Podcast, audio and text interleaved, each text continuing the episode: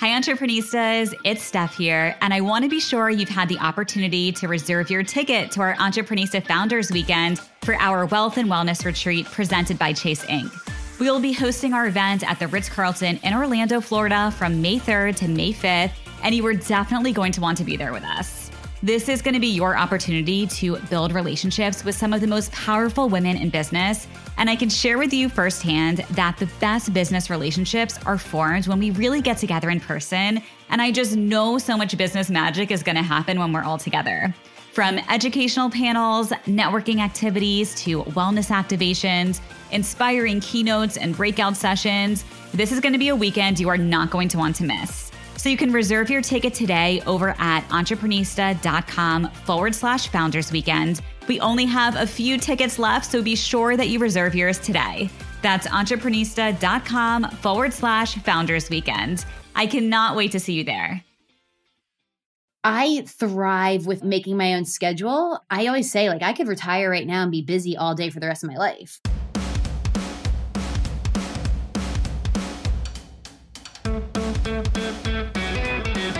Nicole Kogan is the founder of NoBread, a popular food and wellness blog, and she's an active angel investor.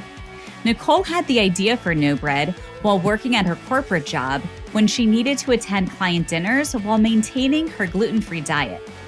After a vacation in LA, she was inspired to take the leap full-time into building NoBread.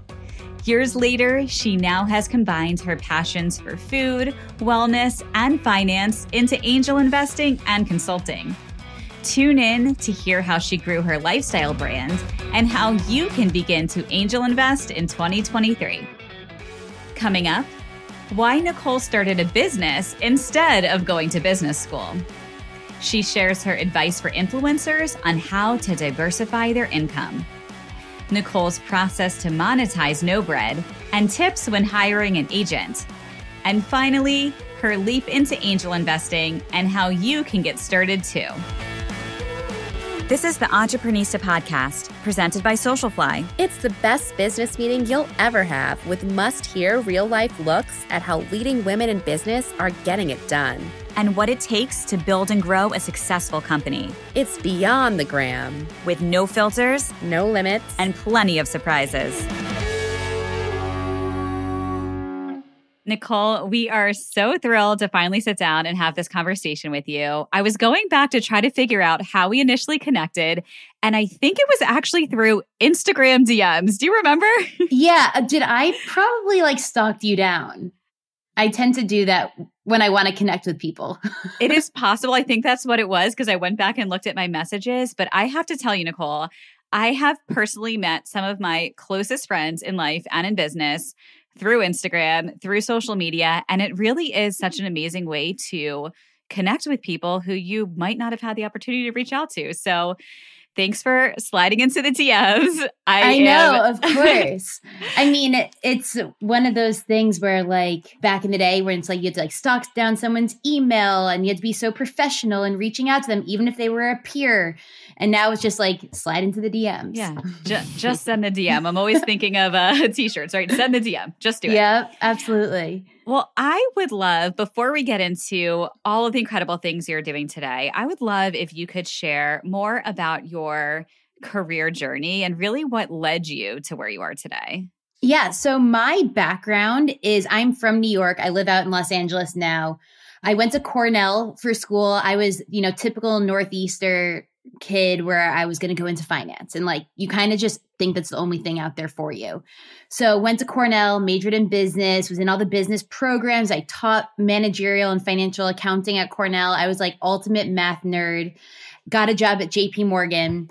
And when I was at JP Morgan, it was a great job, but I just knew that there was more out there for me in this life. And I always just encourage people to know that there's more. It's always do what you want to be doing. So when I was at JP Morgan, I just didn't feel fulfilled. And I was diagnosed with my celiac disease back when I was at Cornell. And so much of my job at JP Morgan was client entertaining that I was always out to eat. I was always getting sick and I couldn't take it anymore. So I started this spreadsheet at JP Morgan with restaurants I was going to, because I'm so type A, take the most type A person, amplify it and you have me.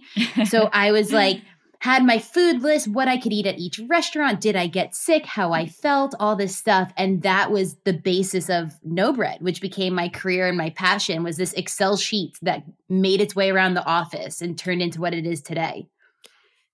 At what point did you decide to quit your job? So I was 24 and I kind of had, well, it's funny because I live in LA now and I went to LA for a weekend and I met all these people and no one worked a 9 to 5, but everyone's like successful and like doing their thing, not worried, stress-free. And I just like loved it. And that was what really made me realize like, you don't have to just do this. And so I was 24 when I started NoBread and I was like, you know what, by the time I'm 25, like you're still young enough to really take a risk. I don't have money right now. So post 25, I really want to start like making money, but right now, you know, I can take that chance. And it just, as I was doing NoBread, I was writing restaurant reviews every day after work, constantly going to restaurants with my job so that I could have content to feature on my new blog that only my mom knew about. But I was obsessed with this. And I was at that point where my peers were going back to business school. And I still to this day, like, I have really no regrets in my life. But one thing I'm like, oh, I wish I had gone to like Harvard Business School. I just think that's so cool. Again, I'm like a nerd. So I was, you know, do I go back to business school or what if I make my own business school and take 2 years and instead of paying money to go somewhere, I'll just make no money and figure my life out with this blog. Cause like, I'm so obsessed with it. Whatever this is going to be something, but I have no idea and I'm not going to know until I leave here and see what it can be. And so I went to LA, had this crazy weekend, like, you know, I was 24 and thriving, flew back and I was like, you know what, I'm going to quit. This is May. And I was like, I'm going to quit at the year end, get my bonus and quit. And I just walked into the office that day and quit. In May? Yeah. Or you waited until the end of the year?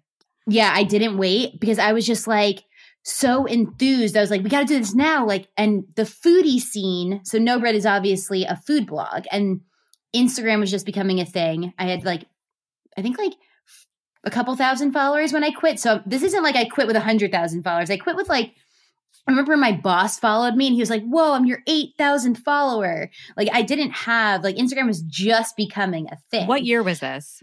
This is 2014. 2014. Okay. So super early getting into the influencer space. Yeah. And to anyone who like remembers, you know, the era of like this popping off was when New York, especially, everyone had a food account. All the foodies were like blowing up. The food porn was becoming a thing. Buzzfeed, Daily Meal, Tastemate were all blowing up. So I was like, if I wait here until the end of the year, like someone else is just going to do this.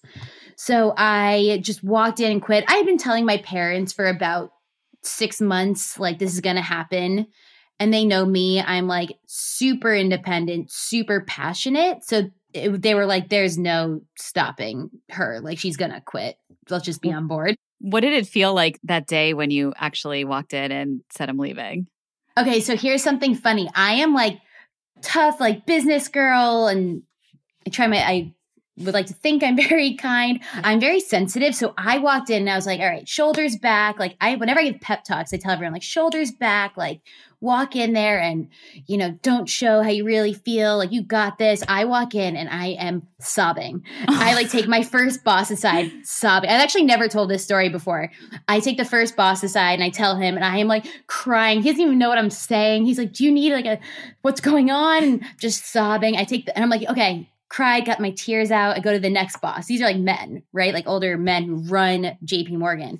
And I go to the next boss. I go, okay, got my tears out. And he's like, hey, Nicole, what's going on? And I'm like sobbing again. And I am like, what is wrong with me? Because I had like so much, I think it was a mix of like love for it wasn't like I hated JP Morgan. I liked it. I just didn't feel passionate.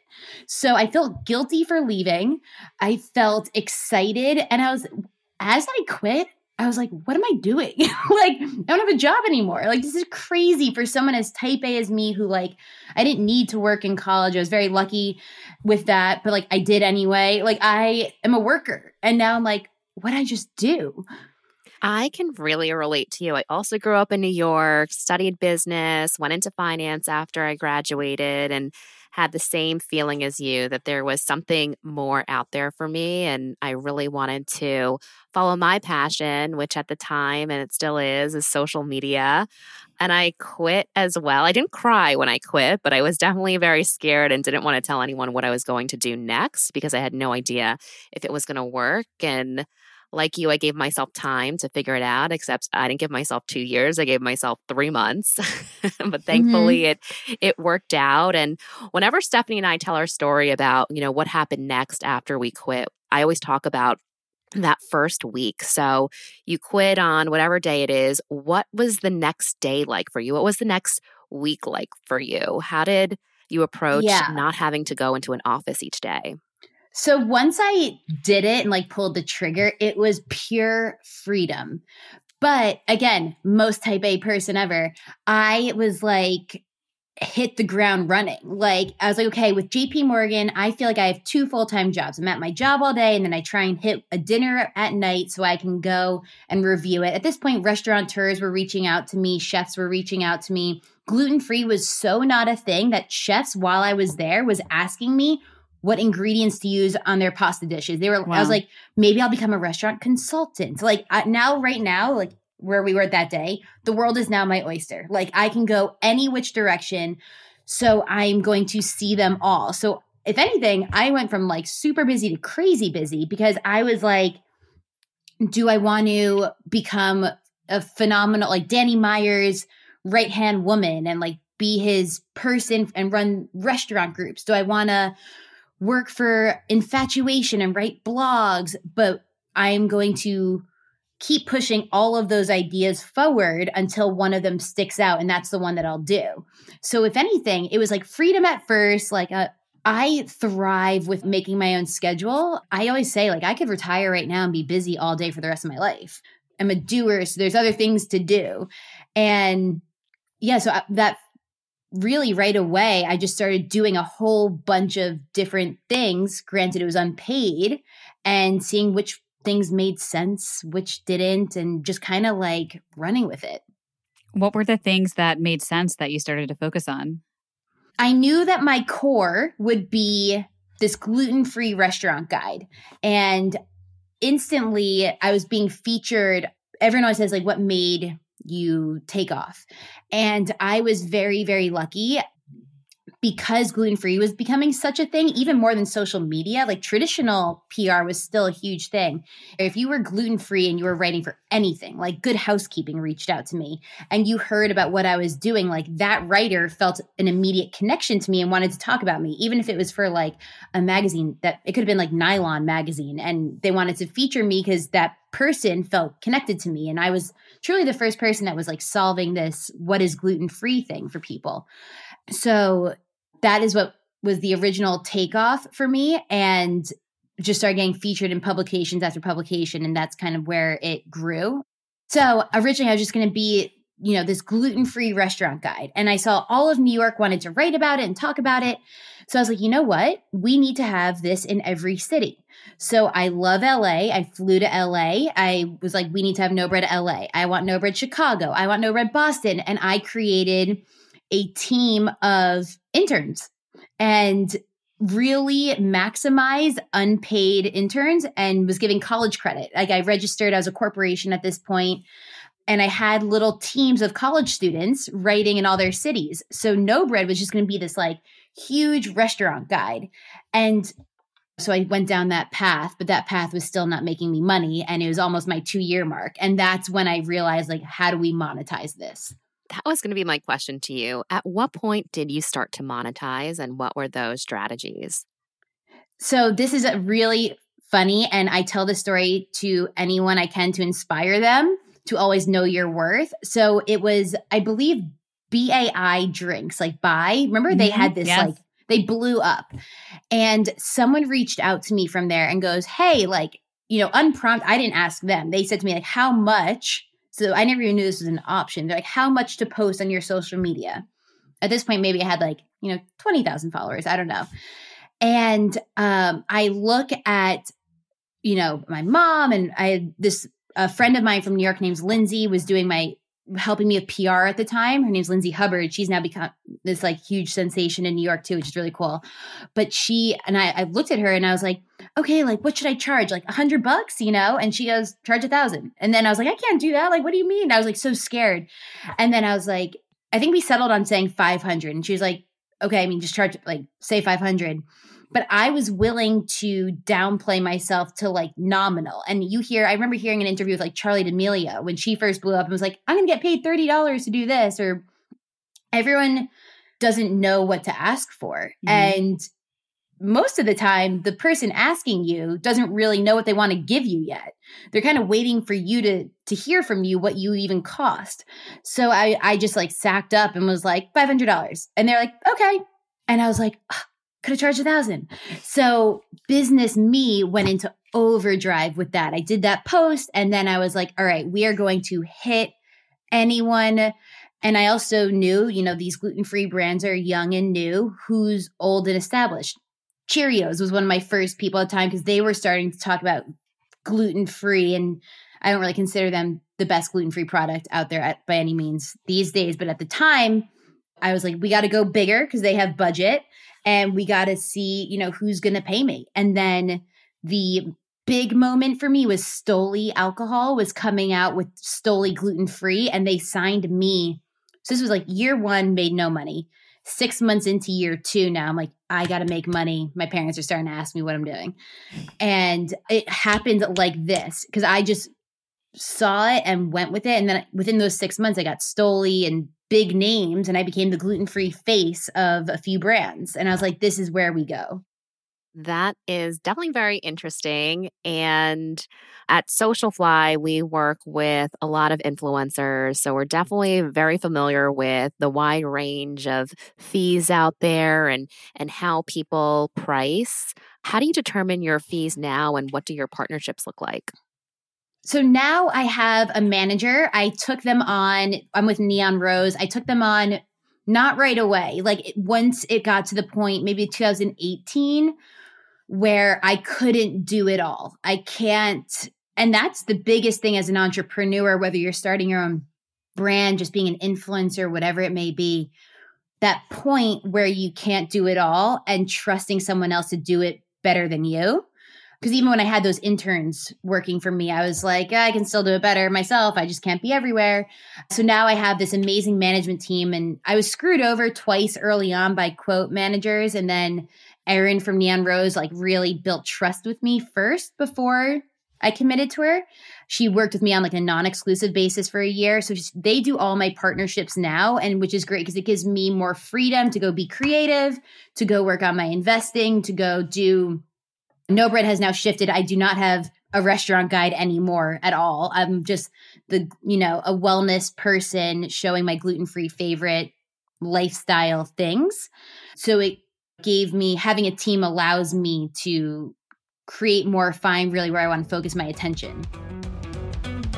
Up next, Nicole's new career path in angel investing.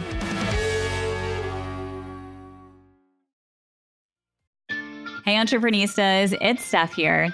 As a founder, or really as a woman in business who is creating their own success, whether you're just starting a business or you're scaling it, dealing with finances and money can often feel very overwhelming and intimidating. We have all been there. But according to fellow Entrepreneista and personal finance expert Farnoosh Torabi, that fear can surprisingly be very helpful for your future success and wealth. Farnoosh is the host of the So Money podcast and the author of the best-selling book, A Healthy State of Panic. She gets candid about all things finance with leading business experts every Friday on her podcast. And she dives deeper into the 9 biggest fears that hold us back both professionally and personally in her latest book, including rejection, loneliness, fear of missing out, and failure, to name a few. She offers a wealth of knowledge and tackles the relatable feelings we all experience about money, so you are definitely going to want to subscribe to her podcast. And if you want to meet Farnoosh live and in person, be sure to join us at our Entrepreneista Founders Weekend event from May 3rd to May 5th at the Ritz-Carlton in Orlando. Farnoosh will be speaking, and she cannot wait to connect with you. You can reserve your ticket at entreprenista.com/Founders Weekend, and we will see you there.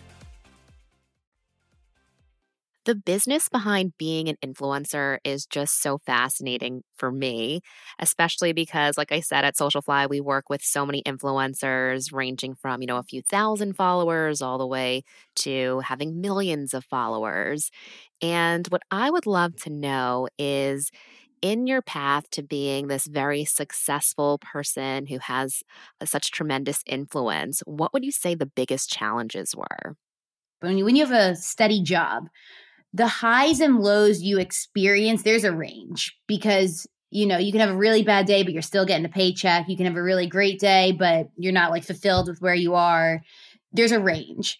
I would say that the biggest challenge for me was realizing that on my own, the highs and lows are way more extreme, and managing those, you really need to stay balanced, because if you're living up here, that's unrealistic. And if you're down here, you can feel way worse. This is like, oh my God, I'm going to be poor forever. I'm not going to make it. Everyone else is better than me. And this is give up. So learning how to stay in the middle I'm a huge, if you follow my page, self-care. My fiance makes this joke that I have a recovery routine bigger than LeBron, because he'll call me and I'll be like, oh, I'm on my way to the sauna or the hyperbaric or this. And I'm like, but I'm so busy. Oh my God. But that is a priority, staying grounded. So I would say that was the biggest challenge, just finding that grounding place. Take me back to, there was a few moments or a few times when Instagram went down over the past few years.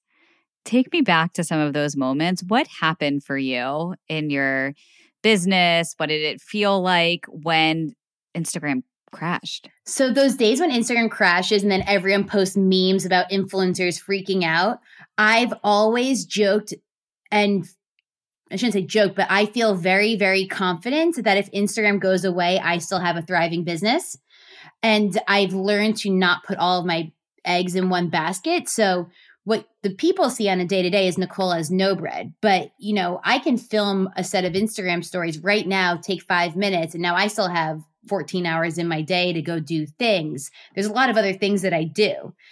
I think with any career, if you are working at JP Morgan, that's the only thing you have going on, you get fired. It's kind of the equivalent. So I've learned I never wanted to be in a position where I'm a huge realist. The algorithm messes us up every day. It's can feel so defeating, out of our hands. I never want to be in a position where I feel job security, but I'm an entrepreneur. That's the easiest. That's the number one thing you're going to feel or not feel. So on those days, huge bummer, maybe annoying if I have something I want to post. But if you are using Instagram for your business, it has to be Instagram and 10 other things for your business. And I've always really focused on having that. What are those 10 other things? Yeah. So for me, I have multiple social media platforms. I use Snapchat, TikTok. I don't use Facebook and Twitter anymore, but I once did. Pinterest. So I've narrowed it down over time. My blog. So it's just other outlets. I've started investing into companies early on and watching companies grow, rather than, a company paying me a paycheck to post about their product. I'm let me give you a paycheck and really grow you from the bottom up. So I have my investing, which is a huge priority and passion of mine.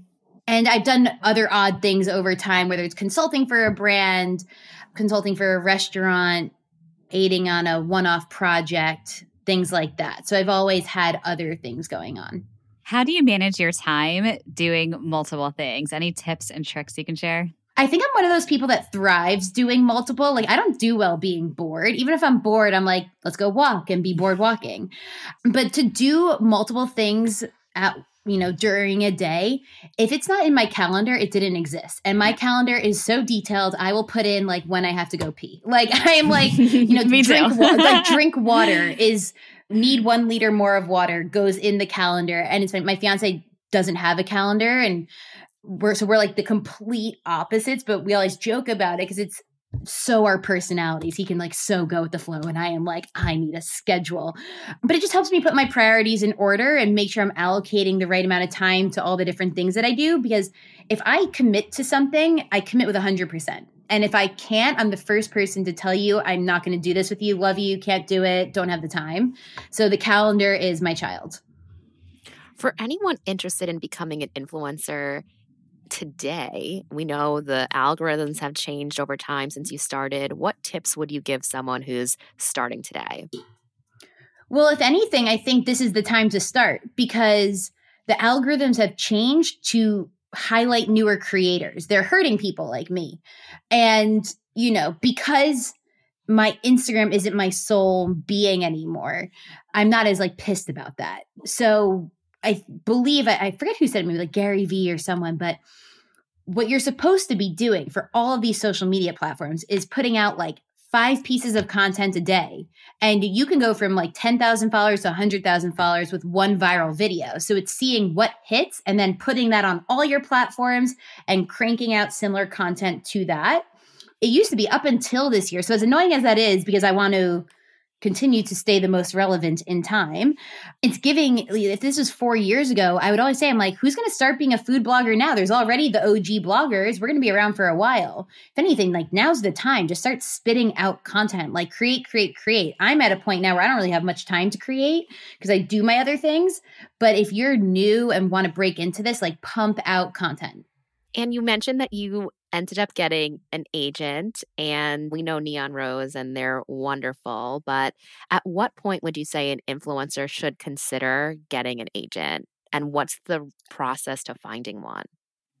Yeah. So for me, it became back when you could ask me, hey, how much is it to post one static photo on your feed? And there was like one number.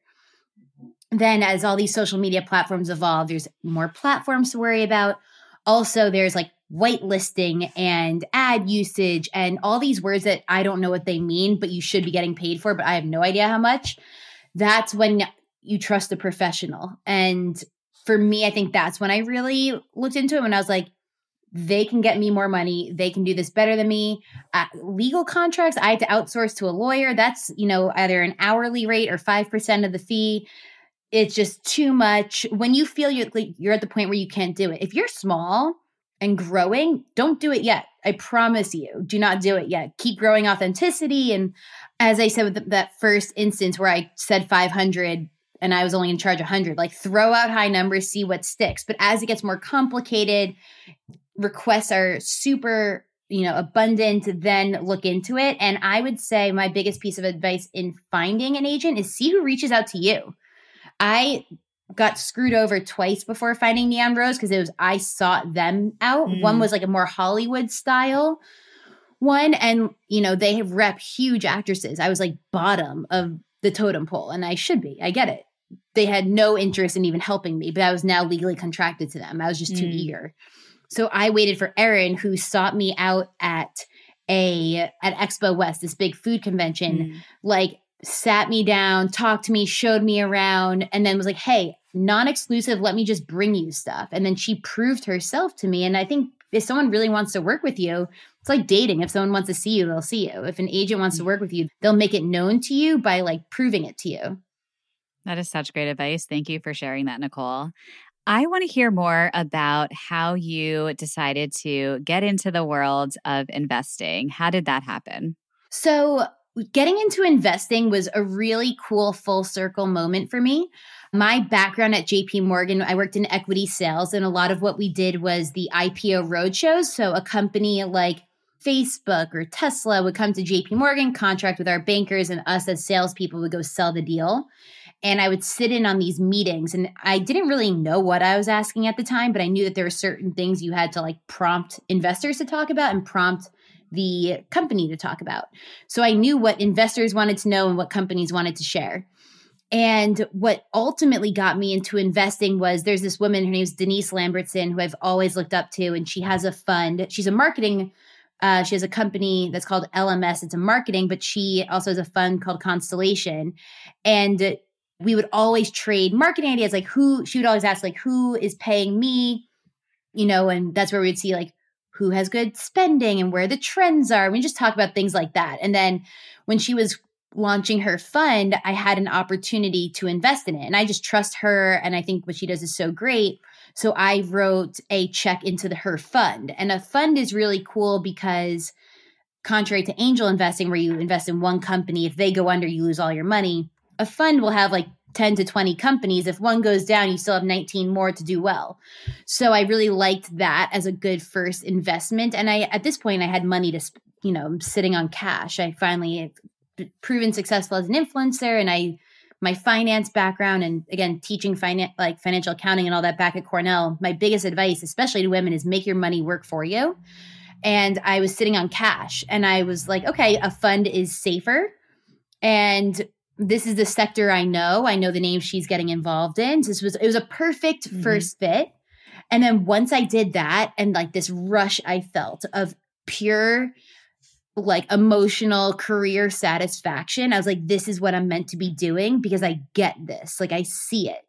And that motivated me to start doing angel investing. And rather than investing into funds, I was investing into single companies who I just saw. I've been in the CPG world now for 5 years. I started in 2019 or 20 investing. So after 5 years of seeing market trends, I was like, I know who's going to be big and what we still need. And that's what led me to angel investing. So how did you get started angel investing and finding your deals? Yeah, I'm lucky with NoBread that I have gotten to work with or connect or meet all these people in CPG.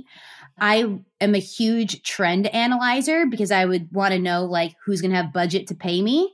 But with those trends, I would also see who's going to be the next big thing. And I definitely have a leg up where if I reach out to a CEO, they might already know who I am because of NoBread, and they're more apt to take my call. But what I've realized that that's not really true.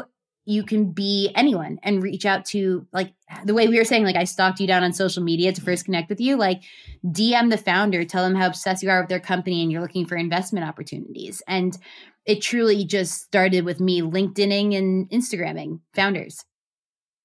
Do you have a structure now or approach to how you handle angel investing? I recently heard from an entrepreneur that he writes $10,000 checks over the course of a year, and he looks for XYZ types of companies. So what's your approach now? I would say my approach was initially, I know CPG so well. So I was going to be my own little CPG fund. My check sizes range from, I kind of have my own range of where I'm comfortable writing checks. But I've also learned that when you see a great opportunity, all rules go out the window. So if it's like not CPG and outside of my check range, I've done it. But in general, I look for super early stage and high growth. And I love getting in pre-seed or seed, but that's not my rule of thumb. It's more what I'm drawn to. And then I look at all, like if recently I invested in a later stage company, but the terms were so good. They were actually off. They wanted to get more strategic women involved. So they were offering last year's terms, and it was later than I typically invest in. And it's further along, but I was like, how cool. That's more of a safe bet where they might exit in 2 years versus companies that I'm in from the ground up might be like 7 to 10 years. So I've taken on some of those opportunities, but in general, I would say early stage, pre-seed and seed, high growth. And you also run SPVs now and invite other founders, influencers, women, people in your network to join in on some of the deals. What have been some of your learnings running these different SPVs? The SPVs are truly the most rewarding part of all of this. It's a ton of work. I basically, for people who aren't familiar with the SPVs, let's say I did one for Partake, for example, and Doe. Instead of, as the companies become later along, the founders don't have the time to constantly meet with angels. They're looking for bigger checks from VCs, but how cool if they can still get some angels, but they just don't have the time for those conversations. They're way further along in the growth. They have other things to be worrying about. So someone like me who's invested into the company super early on, and knows the story of the brand inside and out, they give me an allocation to go raise from people. And I have found so much fun and reward in this because I truly think my passion and purpose is encouraging other people, mainly women, to invest. People think it's a man's world. The cap table game is a man's world. That's a fact. And people don't even know it's an option until it's presented to them because most people don't know how to seek the opportunities. I feel like I've built this incredible network of people through my influencing days, other influencers from all stages of my life who love what I'm doing and want to be involved but don't have the access. So I'm providing them the access. And I've done now 3 SPVs. I'm soon going to do a 4th. But it's just a great way to teach strategic friends to further their lives, make their money work for them. And definitely where I want to be focusing a lot of my attention going forwards and building that network of people who are curious about this as big as I can. Yes, we are so aligned with your vision and mission. And it's one of the reasons why Courtney and I got into angel investing. And now with Pearl, we're definitely doing things that are very similar and able to help support and collaborate together. And I agree with you. I mean, I think the biggest thing, especially for women who are looking to get into angel investing, is really that education and then the access. So being able to have conversations like this on the podcast and share with everyone, you know, if you are looking for those opportunities and access, like reach out to you, Nicole, reach out to us. We are here to help provide these opportunities so we can get more women on these cap tables and we can support other founders. And hopefully everyone will make a lot of money because that's the goal. If we all make a lot of money, we can keep investing back in these women. Exactly. And ultimately maybe have our own funds one day too. And nothing bad happens if we're all making a lot of money and supporting all these amazing ladies. It's really interesting when you think of like competition. I have always, there's some people who keep their new investments so guarded because they want it to be their big ticket and not other people's. And the way I phrase it to anyone is like, okay, you can be rich and go on vacation or we can all be rich and go on vacation together. Yeah. You know, like sharing the wealth and bringing people in and building people up. And it's so much better that way. And that's what I really want to do is I don't want to keep my deals guarded to me. I want, especially if I bring in other influencers and strategic people into my funds, now my brands are doing better because there's more strategic people involved. So I just find like the glory in working together and uniting strategic people. And I think in a man's world, it's cutthroat. I watch it firsthand the way I've seen, you know, crazy things from my brands dealing with their VCs and the cutthroat world of venture capital. And I'm like, why? Get rid of that stigma. Like, let's all win together and go on vacations together. I love that. That's my new model, vacations together. It's truly the best way to sum it up. Yeah. Collaboration over competition, because good things happen if we all collaborate. The more we can connect our networks and help everyone can win. And we all need to have that mentality. Yeah. Nicole, a few questions for you that I often hear from people that are just starting out investing. Can you explain exactly what angel investing is? What is an accredited investor? Average check size? Like, give us all of the basics, especially for beginners.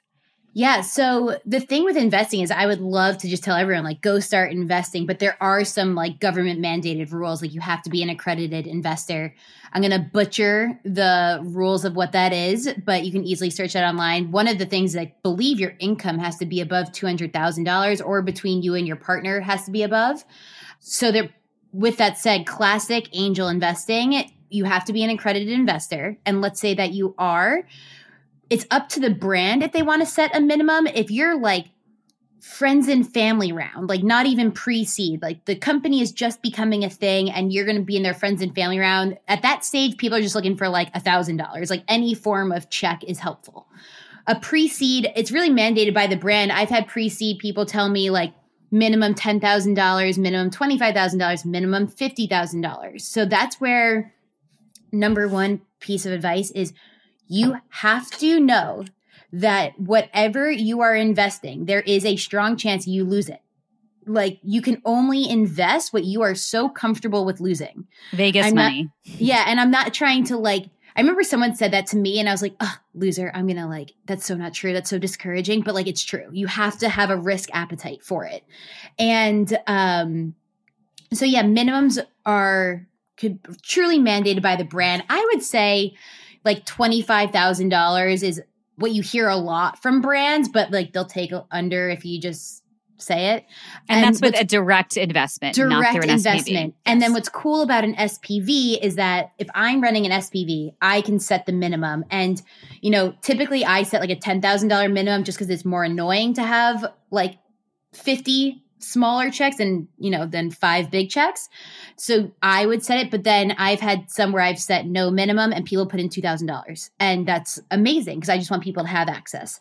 So it just depends and it's very case by case, but SPVs are a great way to put in a smaller check through someone who's already vetted the company for you. And I do want to just call out in terms of what the rules are with SEC for being an accredited investor. So it's $200,000 a year if you are single and individual, and $300,000 a year if you are married. But there are other platforms out there where you do not have to be an accredited investor to invest. So there's platforms like Seed Invest and crowdfunding platforms where many of those platforms, you do not have to be accredited, and the minimum investment is typically $1,000. And you can go on those platforms and search those deals, see if there's any brands that you connect to and feel, you know, excited about. And there is a significant amount of due diligence that has to be done to have a company up on a platform where you do not have to be an accredited investor. So you can know that like significant due diligence has been done. But again, Vegas money, this is money you have to be willing to lose, but no, there is an opportunity for substantial gain. Hopefully. Exactly. Coming up, Nicole shares her best piece of advice that she learned from her dad.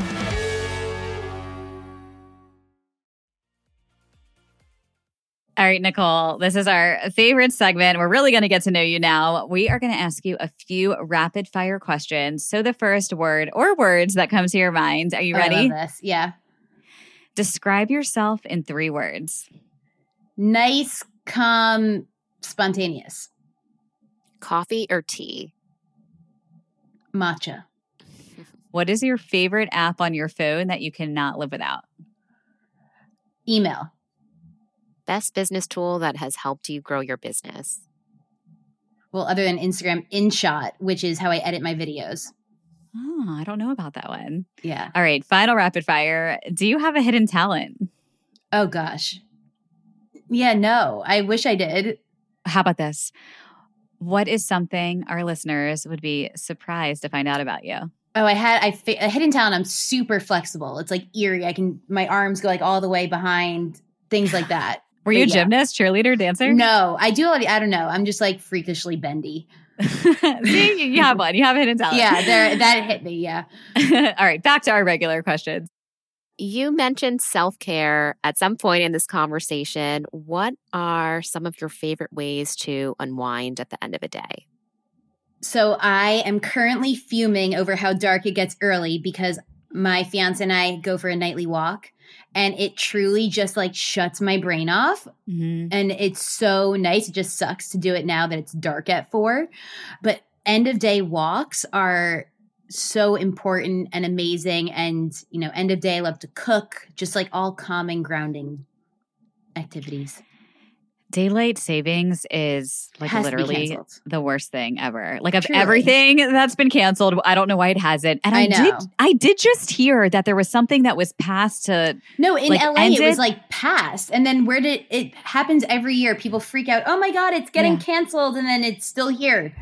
I heard, but this has to be verified. So for everyone listening, this is not verified yet. But I swear I heard that after the next one, like what is it in March when? We set the clocks back again, that spring it's going to stay like fall that. Back. Oh, wait, spring forward. So yeah, so once we spring forward, that we're not going to fall back again. I heard this is the last time, but I don't know if it's true. I just really hope. I know. I hope. A girl can hope. Do you have a mantra or quote that you just live your life by? My dad's is always ask. He always said what got him ahead was he would always ask one extra question. And I've, you know, stolen that from him. And it's true because, you know, whether you're being bashful and not asking something because you think someone's going to say no, like ask it. What's the worst? They say no, you know? So totally. I truly have tried to live by that. That's great. We've heard a lot of answers to this question, and that one is definitely very, very unique. Where can everyone find opportunities to invest in your SPVs? What's next? Do you have a company in mind? Yeah, so you can contact me. My blog is nobread.com. There's a contact page, Nicole@nobread.com. Very easy email. And also on Instagram @nobread. Just send me a message.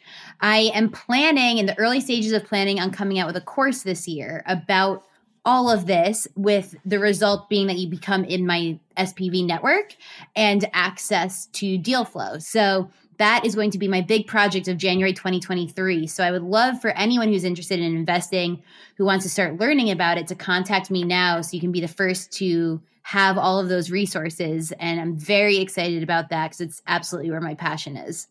Well, we will link out to all of your contact info in the show notes below. Nicole, final question for you. What does being an entrepreneista mean to you? An entrepreneista to me is having complete and total confidence and passion within yourself to make whatever you want to work. If you love something enough and work hard at it, you will do it. And it's just having that confidence and passion and faith in yourself to do it.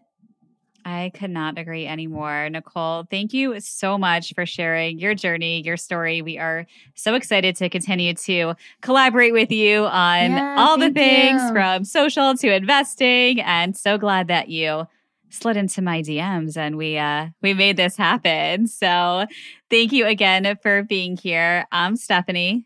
And I'm Courtney. And this is the best business meeting we've ever had. Hey, thanks for listening and leaving us a 5-star review. We'd really appreciate it. And we'd love to stay in touch with each of you. You can listen to all of our latest episodes at Entrepreneista.com and connect with us on Instagram @Entrepreneistas. We'd also love to invite you to join the Entrepreneista League, our private membership community for trailblazing women. You can head over to Entrepreneista.com/the league. We'll see you there. Wishing you a productive week ahead.